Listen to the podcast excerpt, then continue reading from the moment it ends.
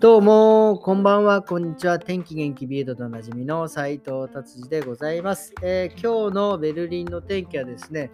えー、非常に暖かくてですね、まあ、あの、ちょっと、行き帰りなんかはちょっと少し汗ばむぐらいな感じでございました。えー、それでは早速、ビルド気になる記事いってみたいと思います。えっ、とですね、2021年の統計、何の統計かと言いますとですね、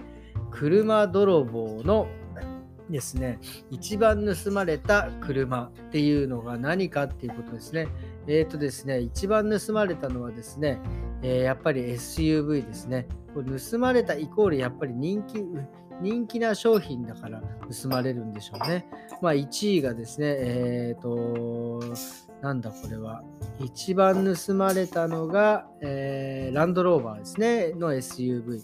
えー、で、それから、えー、BM、えそれからトヨタのランクルなどがですね、え続々と盗まれてるみたいでございます。それが、まあ、まあ、ね、盗まれて、盗まれた車が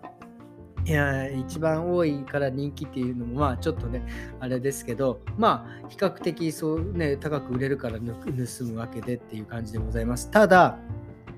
えー、っと2021年すごいですね。あの過去最大に盗まれなかったっていうことですね。ドイツですけど。ドイツですね。えー、っと全然ね2021年はですねえー、っとまあなんこれ多いのか少ないのか分かりませんが、9805台しか盗まれてないって、これ、まあまあ多いんじゃないかと思うんですが、まあ、えっ、ー、とですね、やっぱコロナの影響もあったりとか、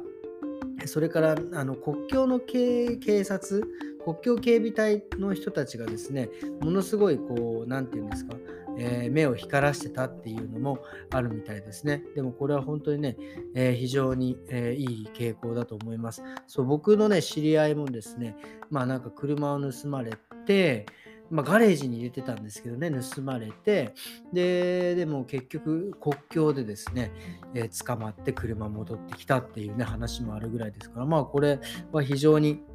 えー、いいことだと思います。はい、じゃあ次はの記事ですね。これもね、ちょっと衝撃だったんですけど、えっ、ー、とですね、アディダスとですね、えー、カニエ・ウェストンってあのラッパーの方ですね。僕、この方、ま名前は知ってますけどね、どんな歌を歌ってるのかさっぱり分かりませんが、ものすごいですね。まあ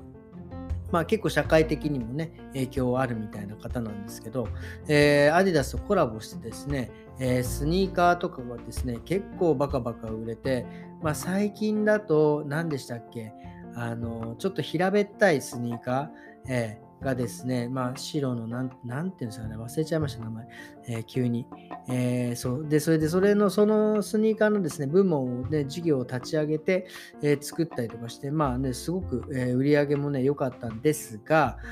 この方ね、ちょっとね、あの、まあ、いろいろ、いろんな、こう、まあ、なんだろうな、あのメッセージ性の、ね、強い、まあ、ラップだから、ラッパーの方ですからね、結構メッセージ強いんですが、まあ、ちょっとね、ユダヤ人系のことをね、ちょっと言っちゃったんですね。まあ、えっ、と、まあ、だから、反、反ユダヤっていうんですかね、そういうことをですね、まあ、言ったものですからね、えー、いわゆる、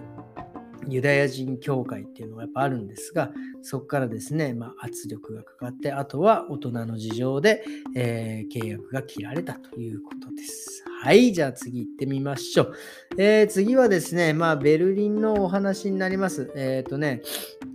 フリードリヒシュトラッセっていうところがあるんですけど、これ、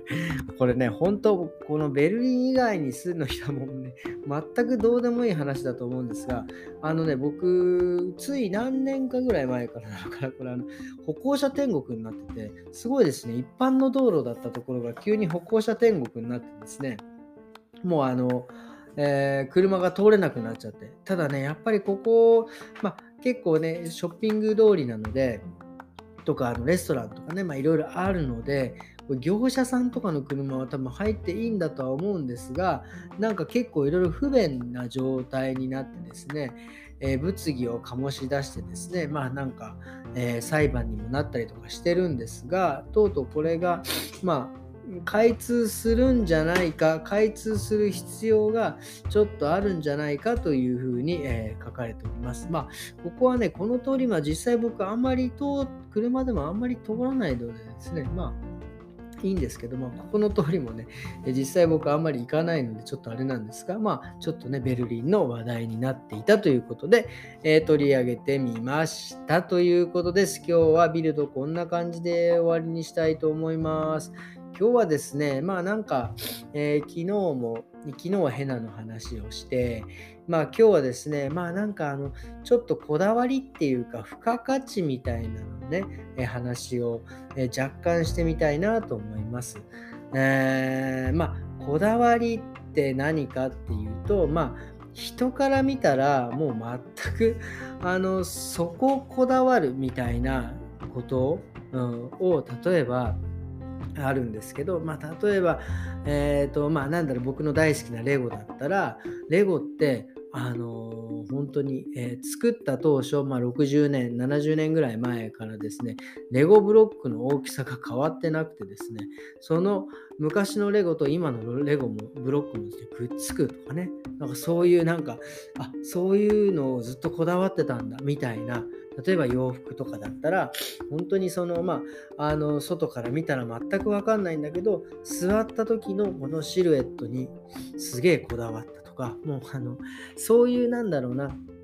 だからそういう話を聞くと、あの、あ、ちょっと価値が出てくるじゃないですか。なんか、あ、そのためにお金を払ってんだなっていうような、えー、感じのことを僕はこだわりだったり付加価値だと思っているんですよ。だから例えば、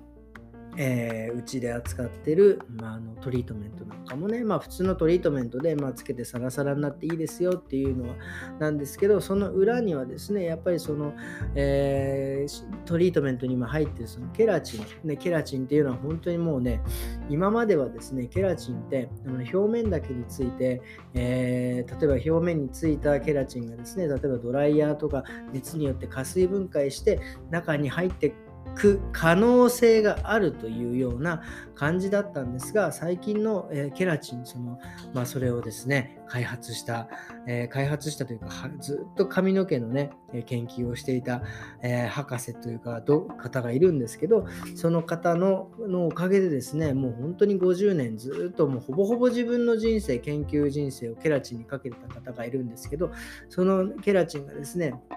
どうやら、えー、加水分解しなくても紙に、えー、つければつけるほど入ってくっていう風な、えー、ケラチンをね発明したとか発見したんですよね。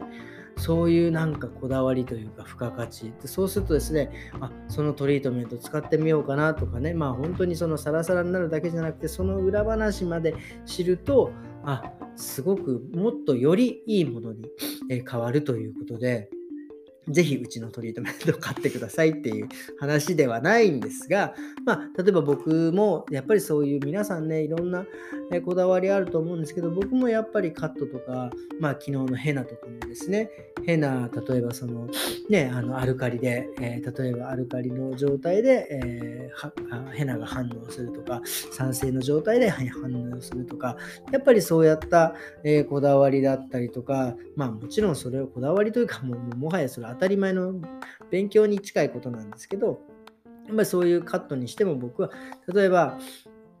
一番僕が例えばカットとかでこだわってるのはもちろんその仕上がりって多分そんなにみんなねもうそこそこやっているやってる美容師さんとかね理容師さんだったら同じ形にはなるんですがやっぱり僕はどこにこだわるかっていうとやっぱりそのセットしてない時の状態例えばえー、ドライヤーでシャンプーバーッと乾かす前とか例えばちょっと結んだ時とかにちょっと出る遅れ毛だったりとか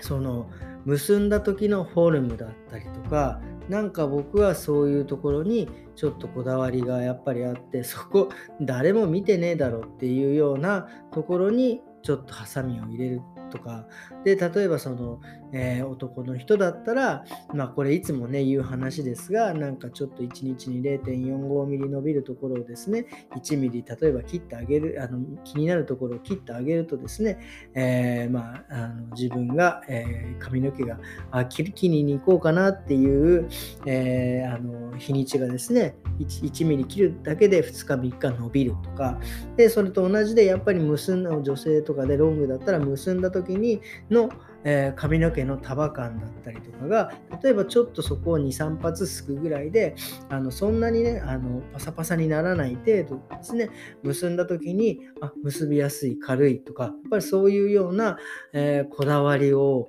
やっぱりまあ皆さんあると思うんですよ。僕はそういうところにこだわりを持ってえー、カットしてますね。で、まあ、好きの髪の毛をすくっていう部分で言えば、例えば、結んだ時に、えーとえー、すいた細かい毛が出ないように、どこの辺で結ぶかとか、いつもどの辺で結ぶのかっていうのを、例えばなんか会話の中で探ってみたりとかして、そういうところをすいてみるとか、やっぱりそういうね、なんか、えー、こだわりっていうのがあるとですね、余計なんかその、いつも、えー、まあ、いつも使ってるトリートメントだったり、いつもカットしてもらってるとか、まあ、カットだけじゃなくてね、いつもなんか食べてるものだったり、ね、着てるものだったりとか、結構ね、そういうのにはいろんなその人たちのですね、こだわりがあったりするので、そういうのをね、聞くと面白いなと思って、ちょっと今、自分の少しね、えー、まあ、ほんの少しですけど、まあ、えー、こだわりについてお話ししてみました。ということでですね、今日はこんな感じで終わりにしたいと思います。今日は火曜日ですね。えー、まだ1週間、2日しか経っておりませんが、まだまだ頑張っていきたいと思います。それではですね、今日もありがとうございました。また明日。さようなら。